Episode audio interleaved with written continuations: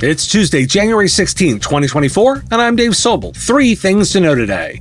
Wi Fi 7, AI integration, and futuristic displays, the key highlights from CES. Microsoft unveils Copilot Pro, the new $20 a month consumer AI plan for enhanced productivity, and Evergreen's international ambitions, Lancom Technology joins as the latest acquisition. This is the business of tech. I promised to look back at CES, and here's what I'm seeing. I noted both spatial computing and XR and AR last week.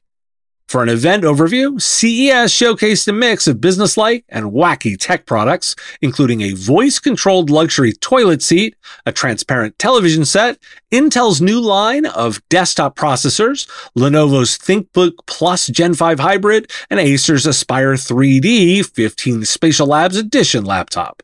Other highlights include wireless Wi-Fi 7 hardware, Volkswagen's integration of ChatGPT into cars, NVIDIA's super refresh of the RTX 40 series, and AMD's Ryzen 8000G APUs and RX 7600 XT graphic cards. LG and Samsung also unveiled some transparent displays, while Kohler introduced a voice activated bidet seat. The Wi Fi Alliance has announced the certification of Wi Fi 7, the latest iteration of the technology. Wi Fi 7 promises faster speeds and improved efficiency, making it ideal for high bandwidth activities such as streaming, AR and VR, gaming, and remote work. The Alliance expects over 233 million devices to enter the market in 2024, growing to 2.1 billion devices by 2028. And another reporting from CES, Wi-Fi 7 is quietly making its way into gaming laptops, offering better connectivity with lower latency. While some high-end models are already available, more affordable options are also on the horizon. Asus seems to be the exception as their announced laptops do not list Wi-Fi 7 in their specs. I wanted to hit on the Rabbit R1, a pocket-friendly device that aims to simplify tasks by using automated scripts called rabbits that can be activated through voice commands.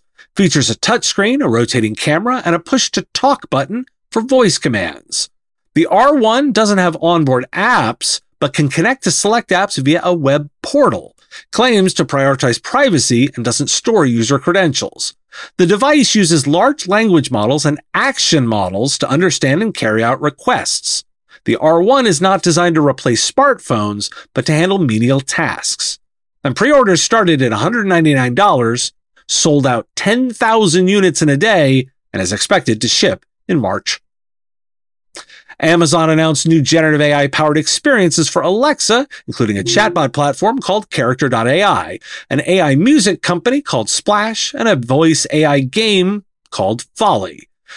These experiences allow users to have real-time conversations with different personas, create songs using their voice, and play a modern version of the game, 20 Questions. Amazon has been making various AI related enhancements to their devices, including giving it a more opinionated personality and the ability to adjust its tone and response. Why do we care? Generative AI is going everywhere, and every device maker has tried to slam ChatGPT into their product. The Rabbit highlights exploring AI standalone devices. Does having a dedicated device to help AI with tasks make sense, or will that be in the smartphone? Does ChatGPT make sense in a Volkswagen? The battle is over who will be the AI platform. Will it be your smartphone or will it be something else? The rabbit tells us something about the vision of AI usage, although there are many questions about the product's viability, starting with how they cover cloud costs with a one-time purchase. And remember, manufacturers are slamming AI into their devices because it's the hype. But that doesn't mean it's all hype. And tactically, some Wi-Fi upgrades will be done in the coming years too. And announced yesterday, Microsoft is launching a consumer focused paid Copilot plan and expanding the eligibility requirements for enterprise level Copilot offerings. The new consumer plan, Copilot Pro, priced at $20 per user per month, provides access to Copilot's generative AI features across various Microsoft 365 apps. The subscription is available to Microsoft 365 personal or home subscribers and will offer additional features and functionalities soon. Copilot Pro subscribers also receive 100 boosts daily in Designer, improved generation quality, and priority access to the newest generative AI models. Additionally, Copilot is now generally available for organizations subscribed to Microsoft 365 Business Premium, Business Standard, E3 and E5, or Office 365 E3 and E5. Microsoft is also introducing new free features, including Copilot GPTs tailored to specific topics and a mobile app for Copilot. Specifically, I will note that Microsoft has removed the 300 user minimum on Copilot. Why do we care? Copilot is now available for all levels of users. While they announced it on the Mac, it's not there yet, and Microsoft says soon.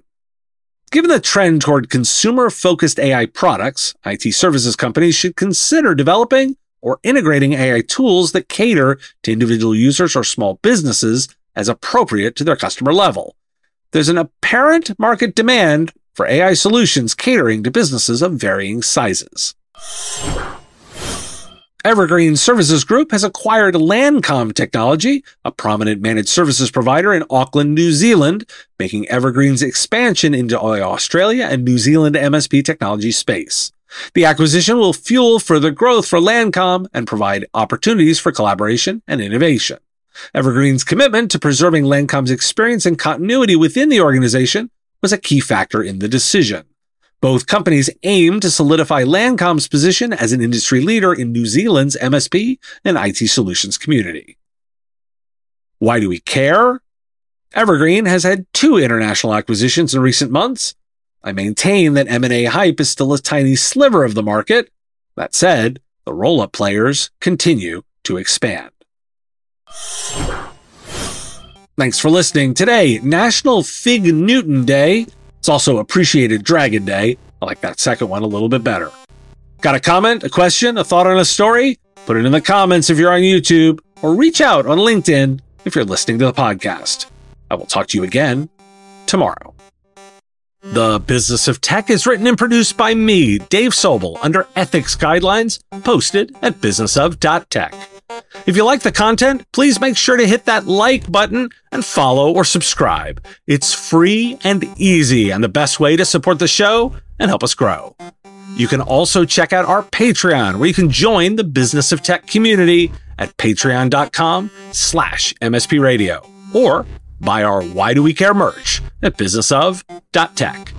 Finally, if you're interested in advertising on the show, visit mspradio.com slash engage.